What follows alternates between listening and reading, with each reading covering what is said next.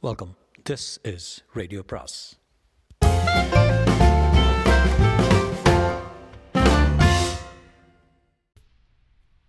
அனைவருக்கும் அன்பு வணக்கம்.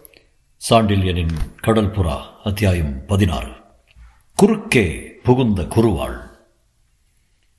சீனத்து கொள்ளைக்காரனும் கடற்போரில் நிகரற்றவன் என்று பிரசித்தி பெற்றவனுமான அகூதாவிடம் ஒரு வருட காலம் பழகியதால் எந்த சந்தர்ப்பத்திலும் உணர்ச்சிகளை கைவிடாமல் கட்டுப்படுத்தி வைத்துக் கொள்ளக்கூடிய திறனை எய்தியிருந்த இளையவல்லவனின் உணர்ச்சிகளையும் மஞ்சள் அழகியின் நடன மோகனாஸ்திரம் சிதற அடித்து மேடையை நோக்கி அவனை விரைய செய்துவிட்டதென்றால் அந்த நடனத்தின் சிறப்பையும் மனிதர்களை இஷ்டப்படி வளைக்க அதற்கிருந்த அபூர்வ சக்தியை பற்றி விவரிக்க வேண்டும்?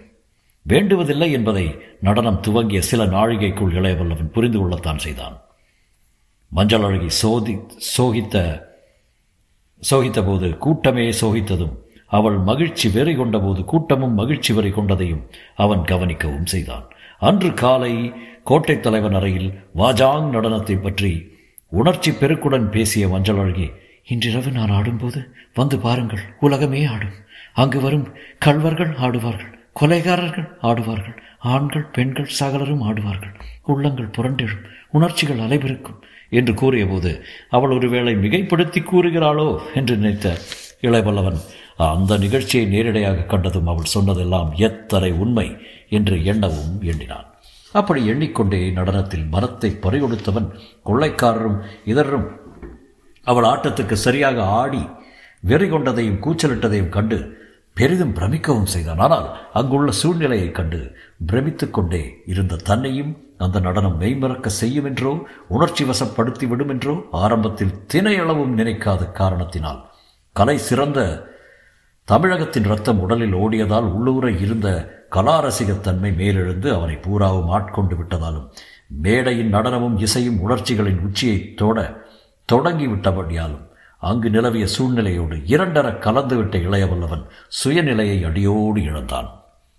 அப்படி சுயநிலையை இழந்ததால் மஞ்சள் அழகியின் மோகன உருவமும் சுபத்திரையின் சோகாபாவங்களும் சிருஷ்டித்த மாய வலையில் அவன் மனம் சிக்கி நின்றது. மேடையில் ஆடுவது மஞ்சள் அழகி என்ற நினைப்பு கூட அவன் மனத்திலிருந்து மறைத்தது யாரோ ஒரு அவலை அலறி தன்னை அழைப்பதாகவே எண்ணும் ஸ்திதிக்கு அவன் மனம் புரண்டு விட்டது. அங்கிருந்த கூட்டம் கூச்சல் பந்தங்கள் விளக்குகள் அனைத்தும் அவன் கண்களில் இருந்து மறைந்தன. மேடைக்கு பின் திரையிட்ட வெண்மதி வெள்ளி வானம் பரிதாபமாக தன்னை கை நீட்டி கை நீட்டி அழைத்த நடன பாவை இவையே கண்களில் நின்றன. புத்தியை அந்த பார்வை பாவையின் சோக கீதமும் அதற்கு பின் மெருகு கொடுத்த ஒற்றை தந்தி வாத்தியத்தின் அழைப்பு நாதமும் இழுத்து கொண்டன. இந்த நிலையை அடைந்ததாலே மேடையை நோக்கி இரண்டடி விரைந்துவிட்ட இளைய பல்லவன் பல்லவனை நெல்! என்று சொல்லென்ற சொல்லொன்று சரையலனை நிற்க வைத்தது. இன்பமான வீணையின் தந்திகளில் சுண்டும் விரலொன்று செய்துவிட்ட தவறின் காரணமாக ஏற்படும் அபஸ்வரம் ஒன்று. எப்படி வீணாநாதத்தின் பூர்ண இன்பத்தையும் கலைத்து விடுமோ? திவ்ய நாம சங்கீர்த்தனத்தில் ஈடுபட்டு தியானத்தில் நிற்பவனை. தம்பூரின் தந்தி ஒன்று திடீரென அருந்து விபரீத ஒலி கிளப்பி எப்படி அவன் தியானத்தை குறைத்து விட முடியுமோ? அப்படி அந்த வாஜாங்கின் இன்னிசை ஊடுருவி எழுந்த நெல் என்ற அதிகாரச் சொல் இளையவல்லவன் உணர்ச்சி மயக்கத்தை சட்டென்று உடைத்து விடவே ஒரே வினாடியில் சுயநிலை அடைந்து உணர்ச்சிகளை கட்டுப்படுத்தி கொண்டு அடுத்த அடி மேடையை நோக்கி நகராமலும் மிக நிதானமாகவும் திரும்பி அந்த சொல் எழுந்த திக்கை நோக்கினான் இளையவல்லவன். அந்த நில் என்ற சொல்லை தொடர்ந்து கிளிங் என்ற மற்ற மற்றொரு ஒலியையும் அந்த ஒலியை தொடர்ந்து தன் காலடியில் விழுந்த இரு குறுவாள்களையும் சற்று அசட்டையுடனே கவனித்த அந்த வாலிப வீரன் தன்னை குறிவைத்து கத்தியை வீசியவனையும் அந்த கத்தி தன் மீது பாய ஒட்டாமல் அதை நோக்கி குருவால் ஒன்றை வீசி தடுத்துவிட்ட அமீரையும் திரும்ப திரும்ப நோக்கியதன்றி பலவர்மனுக்கு பின்னால் நின்று கொண்டிருந்த அந்த நால்வர் மீதும் தன் கண்களை நிலைக்க விட்டான்.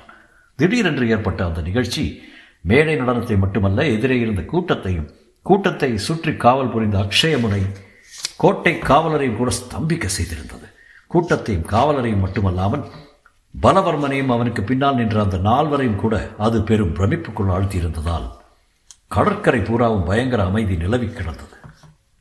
அந்த நால்வரில் இளைய பல்லவனை நோக்கி குருவாளை வீசினவன் தனது குருவாளை அதிவேகமாக பாய் மற்றொரு குருவால் தடுக்க முடியும் என்பதை கனவில் கூட நினைக்காதவனாகையால் அவன் கண்களில் பிரமிப்புடன் ஆச்சரியமும் மிதமிஞ்சி துளங்கியது நடன நிகழ்ச்சிகளில் ஏற்படும் கலவரங்களுக்கும் கொலைகளுக்கும் அந்த சம்பத் சமயத்தில் நடந்த அத்தகைய எதிர்பாராத சம்பவமே வருடா வருடம் காரணமாக இருந்ததால் அதை அடுத்து பெரும் கலவரம் ஏற்படலாம் என்று எண்ணியிருந்த பலவர்மன் இதயத்தில் அடுத்து ஏற்பட்ட நிகழ்ச்சிகள் பேராச்சரியத்தை விளைவித்தன.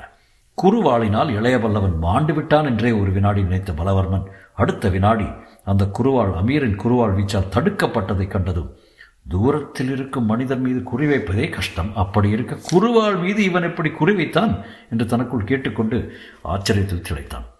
அந்த இரண்டு குருவாள்களும் ஒன்றுடன் ஒன்று மோதி காலடியில் விழுந்ததும் திரும்பிய இளையவல்லவன் அத்தனை ஆபத்திலும் நிதானமாக தன் பின்னால் நின்ற அந்த நால்வரை ஏறெடுத்து பார்த்ததை கவனித்ததும் ஆச்சரியத்தின் எல்லையை எட்டினான் பலவர்மன். அவனுக்கு பின்னால் நின்ற பதச்சாதியாரின் தலைவர் இருவரும் சுழு என கொள்ளைத் தலைவர் இருவரும் கூட அந்த வியப்பில் பங்கெடுத்துக் கொள்ளவே செய்தார்கள். இளையபல்லவன் அங்கு தோன்றியதில் அவர்களுக்கு வியப்பேதும் இல்லை. அக்ஷய முனைக்கு புதிதாக மரக்கலம் ஒன்று வந்திருந்ததும் அதன் தலைவன் ஒருவன் கோட்டையிலிருந்து எய்யப்பட்ட விஷ அம்பினால் சாகாத வினோத மனிதன் என்றும் அக்ஷயமுனை கோட்டைக்குள் பகலெல்லாம் பேச்சாயிருந்ததால் நடன நிகழ்ச்சியை முன்னிட்டு பகலிலேயே நகரத்துக்கு வந்துவிட்ட அந்த நால்வரும் இளையவல்லவனை பற்றிய வதந்திகளை கேட்டிருந்தார்கள் அவன் கோட்டை தலைவனை அவன் மாளிகையிலேயே சந்தித்து வெளியில் மீண்டும் மீண்டும் சுதந்திரமாக சென்றதையும் இரவு நடன நிகழ்ச்சிக்கு வரவும் அவனுக்கு அனுமதி உண்டென்பதையும் மக்கள் பேசிக்கொண்டதிலிருந்து அவர்கள் அறிந்திருந்தார்கள். ஆனால் அந்த வினோதங்களுக்கு காரணத்தை மட்டும் அவர்களால் ஊகிக்க முடியவில்லை.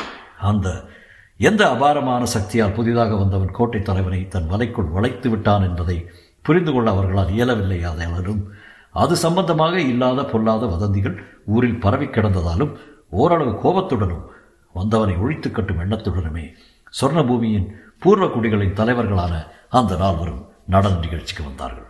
நடனத்துக்கு வந்தபோது அவனை ஒழித்து கட்டுவது பிரமாதமான காரியமாகவும் தெரியவில்லை அவர்களுக்கு. வருஷா வருஷம் இயற்கையாகவோ பலவர்மனால் காரியார்த்தமாக தூண்டப்பட்டோ நடனம் முடிவடையும் தருணத்தில் ஏற்படும் குழப்பம் அந்த வருஷமும் ஏற்படுமாகையால் அதை பயன்படுத்தி கொள்ளலாம் என்று வந்த அந்த நால்வரும் தாங்கள் எதிர்பார்த்ததற்கு முற்று மாறான ஒரு மனிதனை பலவர்மன் காலடியில் கண்டார்கள்.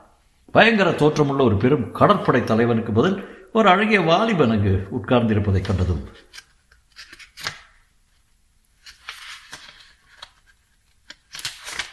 அவன் வேறு யாரோ என்று நினைத்து தங்கள் பார்வையை ராட்சதன் போலிருந்த அமீரின் மீது திருப்பினார்கள். இசையிலோ நடனத்திலோ அதிக ஆர்வம் இல்லாத அரபு நாட்டு அமீர். அவர்கள் வந்த தோரணையை கவனித்ததுமே அவர்கள் நம்பத்தகாதவர்கள் தீயவர்கள் என்று தீர்மானத்துக்கு வந்து எச்சரிக்கை அடைத்தான்.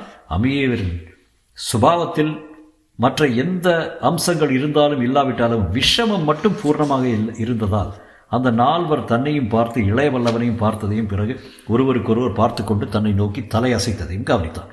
அவர்கள் என்ன தீர்மானிக்கிறார்கள் என்பதை நொடிப்பகுதியில் ஊகித்து கொண்ட அமீர் தலைவன் தான் அல்ல என்பதை அவர்களுக்கு உணர்த்து மார்பில் கையை வைத்தும் தலையை ஆட்டியும் விஷயத்தை விளக்கி இளையபல்லவன் தான் தலைவன் என்பதையும் தன் ஆள்காட்டி விரலால் சுட்டிக்காட்டியும் மரியாதைக்கு அறிகுறியாக தலையை வணங்கியும் அறிவித்தான். அந்த அறிவிப்பு அந்த நால்வரிடை பெரும் வியப்பை விளைவித்ததை அவர்கள் முகபாவத்தில் இருந்து புரிந்து கொண்ட அமீர் அந்த வினாடியிலிருந்து அவர்களிடமிருந்து தன் கண்களை அகற்றவே இல்லை. அவர்கள் பார்வையில் இருந்த ஏதோ ஒரு அம்சம் அவனுக்கு பெரும் சந்தேகத்தை விளைவித்திருந்தது. அப்படி அவர்களை கண்குட்டாமல் பார்த்து கொண்டிருந்த அமீர் அந்த நால்வரில் முதலில் நின்றவன் கச்சையில் கையை வைத்து குருவாளை எடுத்த உடனேயே தன் இடையில் வரிசையாக இருந்த குருவாள்களில் ஒன்றை எடுத்து மின்னல் வேகத்தில் வீசிவிட்டான். அதனால் செயலிழந்த எதிரியின் குருவாள் நிலத்தில் விழுந்ததும் இருப்பிடத்தை விட்டு பயங்கர பார்வையுடன் எழுந்த அமீர் மற்றொரு குருவாளையும் எடுக்க கச்சையில் கையை வைத்தான். அந்த வினாடியில் தான் இளையவல்லவன் கரம் எழுது வேண்டாம் என்று அவனுக்கு சைகை செய்து அடுத்தது அடுத்தடுத்து இடையில் செருகப்பட்டிருந்த குறுவாள்களை எரிந்து அந்த நால்வரையும் பட்பட்டென்று மண்ணில் சாய்த்துவிட முடிவு செய்த அமீரை தடை செய்த இளையவல்லவன் மிக நிதானமாக அந்த நால்வரை நேர இறக்க நோக்கினான். நன்றாக தீட்டப்பட்ட ஈட்டியின் முனைகளை விட பளிச்சிட்ட அவன் பார்வையை கண்ட அந்த நால்வர் மேலும் வியப்பை அடைந்தார்கள். அவர்களுக்கு மட்டுமல்ல வியப்பு இளையவல்லவன் கூட அவர்களை கண்டு உள்ளூர வியப்பை எய்தினான். பதக் சாதியாரும் சுழுக்களும் காட்டுமிராண்டிகள் என்றும் மனிதர்களை தின்பவர்கள் என்றும் கேள்விப்பட்டிருந்த இளையவல்லவன் உடையன் உடையணிந்த சில பயங்கர மனிதர்களை அந்த நடன நிகழ்ச்சியில் எதிர்பார்த்திருந்தான். பலவர்மனும் மஞ்சள் அழகியும் அவர்கள் வருகை குறித்து பயந்ததிலிருந்தும் அது சம்பந்தமாக தன்னை அச்சுறுத்தியதிலிருந்தும் வருபவர்கள் நாகரிக மனிதர்களாக இருக்க முடியாது என்ற முடிவுக்கே வந்திருந்தான் ஆகவே முகங்களில் கடுமையும் பயங்கர மீசையும் இருந்தாலும் மிகுந்த நாகரிகமான உடைகள் அணிந்து அரசாங்கத்து படைத்தலைவர்கள் போல வந்திருந்த அந்த நால்வரை கண்டதும் ஒரு வினாடி வியப்பின் வசப்பட்டான் இளையவல்லவன். ஒருவேளை இவர்கள் பலமா பலவர்மன் குறிப்பிட்ட நால்வராய் இருக்க முடியாதோ என்ற சந்தேகம் கூட அவன் இதயத்தில் எழுந்தது. ஆனால் அவர்களுக்கு பின்னால் நின்ற ஐம்பது வீரர்களின் தோற்றத்தையும் முன்னால் அசைவற்று ஆசனத்தில் உட்கார்ந்திருந்த பலவர்மன் முகத்தில் லேசாக தெரிந்த பயத்தையும் கண்டதும் அந்த நால்வர் நால்வர் இவர்கள்தான் சந்தேகமில்லை என்று தனக்குள் சொல்லிக் கொண்டான் அவன் எண்ணங்கள் இந்த திக்குகளில் சுழன்றது. இரண்டொரு வினாடிகளே என்றாலும் அந்த இரண்டொரு வினாடிகளில் எதிரே இருந்த கூட்டத்தின் ஆரம்ப அச்சமும் மௌனமும் கலைந்துவிடவே கொள்ளைக்காரர்கள் சிலர் பெரும் கூச்சலிட்டு எழுந்தார்கள். உணர்ச்சிகள் புரண்டுவிடும் நிலை நிலை எய்துவிட்டதை உணர்ந்த வலவர்மன் தனது காவல் வீரர்களுக்கு ஏதோ சைகை செய்யவே அவர்கள் சிலர் இளைய பல்லவன் இருந்த இடத்தை அணுக அடியெடுத்து வைத்தனர். அடுத்த வினாடி அந்த கடற்கரையை மிக உறுதியுடன் ஊடுருவிய இளையவல்லவன் சொற்களும் அதிகாரத்துடன் நாற்புறமும் அவனது பார்வையும் கொள்ளையரை நோக்கி எழுந்த அவன் கையில் சைகையும் அமைதியை சிருஷ்டித்தன. உயிர் மீது ஆசையுள்ள எவரும் இருக்கும் இடத்தை விட்டு அசைய வேண்டாம் என்று கூறிவிட்டு தன் கூறிய பார்வையை நாற்புறமும் திருப்பிய இளையவல்லவன் தனக்கு உதவி எழுந்த கொள்ளையரையும் சைகை காட்டி அடக்கியதன்றி உட்காருங்கள். எனக்கு ஆபத்தை விளைவிக்க இவர்கள் யாராலும் முடியாது. விஷ அம்பு என் மார்பில் பாய்ந்ததே என்னை கொன்றதா? என்று கேட்கவும் செய்தான். இல்லை இல்லை என்று எழுந்தன கொள்ளைக்காரர் குரல்கள் அப்படி இருக்க இந்த அற்பன் வீசிய குருவால் எப்படி என்னை கொல்ல முடியும்? என்று மீண்டும் கேட்டான் இளையவல்லவன் கொள்ளை கூட்டத்தை நோக்கி. முடியாது முடியாது என்று கூச்சலிட்டார் கொள்ளை கூட்டத்தினர் குருவால் இருந்தவனை கொல்லுங்கள் என்று இடையே எழுந்தது ஒரு கொள்ளைக்காரன் மனைவியின் கிச்சு குரல் ஆமாம் கொல்லுங்கள் கொல்லுங்கள் என்று எழுந்தன பல மாதர்களின் குரல்கள். குழப்பம் ஏற்படும் நிலை மீண்டும் வந்தது. பதக்குகளும் சுளுக்குகளும் தங்கள் இடையில் இருந்த கத்திப்பிடிகளில் கையை வைத்தார்கள். இளையவல்லவன் குரல் பலமாக எழுந்தது. யாரும் யாரையும் கொல்லக்கூடாது. இத்தகைய இன்ப நிகழ்ச்சியில் கொலை என்னும் கோரம் தலையெடுக்கக்கூடாது உட்காருங்கள். என்று கொள்ளைக்காரர்களுக்கு கட்டளையிட்ட இளையவல்லவன் நான் இஷ்டப்பட்டிருந்தால் இந்த நால்வரும் இத்தனை நேரம் மடிந்திருப்பார்கள். இதோ உள்ள அமீரின் இடையில் இன்னும் ஐந்து குருவாள்கள் உள்ளன. அவன் கைமின்னல் அவன் கை மின்னல் வேகமுடையது. நான் அடக்கினேன் அமீரை. இல்லை என்றால் இந்த நால்வரும் மண்ணில் சாய்ந்திருப்பார்கள் என்று விளக்கி அமீரை சுட்டிக்காட்டினான். கொள்ளைக்காரர்கள் அமீரை நோக்கி பெரும் ஆரவாரம் செய்தார்கள். அமீர் நாடக மேடை கதாநாயகன் போல இரண்டு மூன்று முறை தலை தாழ்த்தி தாழ்த்தி கூட்டத்தை வணங்கினான். கொள்ளையர் கரகோஷம் வாளை வானை பிறந்தது. தனது வலது கரத்தை உயர்த்தி அந்த கரகோஷத்தையும் கூச்சலையும் அடக்கிய இளபலவன் நடனம் அற்புதமாயிருக்கிறது.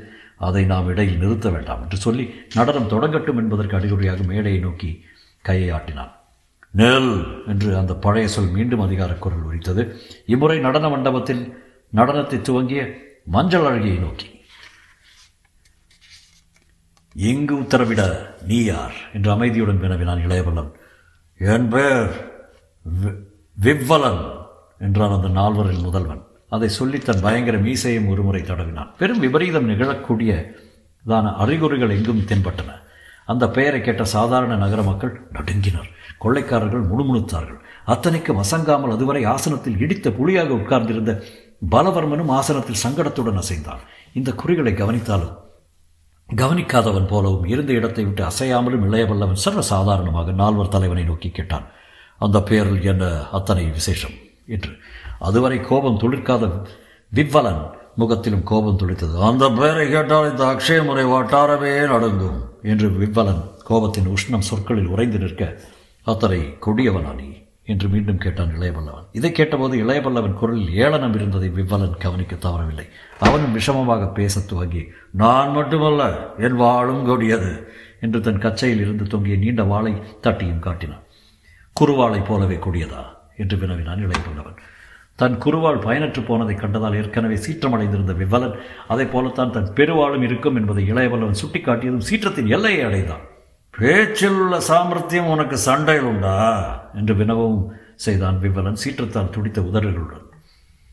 அதை பரீட்சிக்க ஆசையாக இருக்கிறதா உனக்கு? என்று மீண்டும் அமைதியுடன் வினவினான் இளைய பல்லவன் ஆஹா ஆசையாக இருக்கிறது என்றான் விவலன். அப்படியானால் இப்படி வா என்று விவலனை தன்னருகில் அழைத்த இளைய பல்லவன் இப்படி உட்கார். என்ற ஒரு இடத்தையும் அவனுக்கு காட்டினான். எதற்கு உட்கார வேண்டும்? நடனம் முடியட்டும். நல்லதொரு நிகழ்ச்சியை மற்றவர்கள் அனுபவிப்பதை நாம் கிடக்க வேண்டாம். நடனம் முடிந்த பின் உன் ஆசையை நான் தீர்த்து வைக்கிறேன்.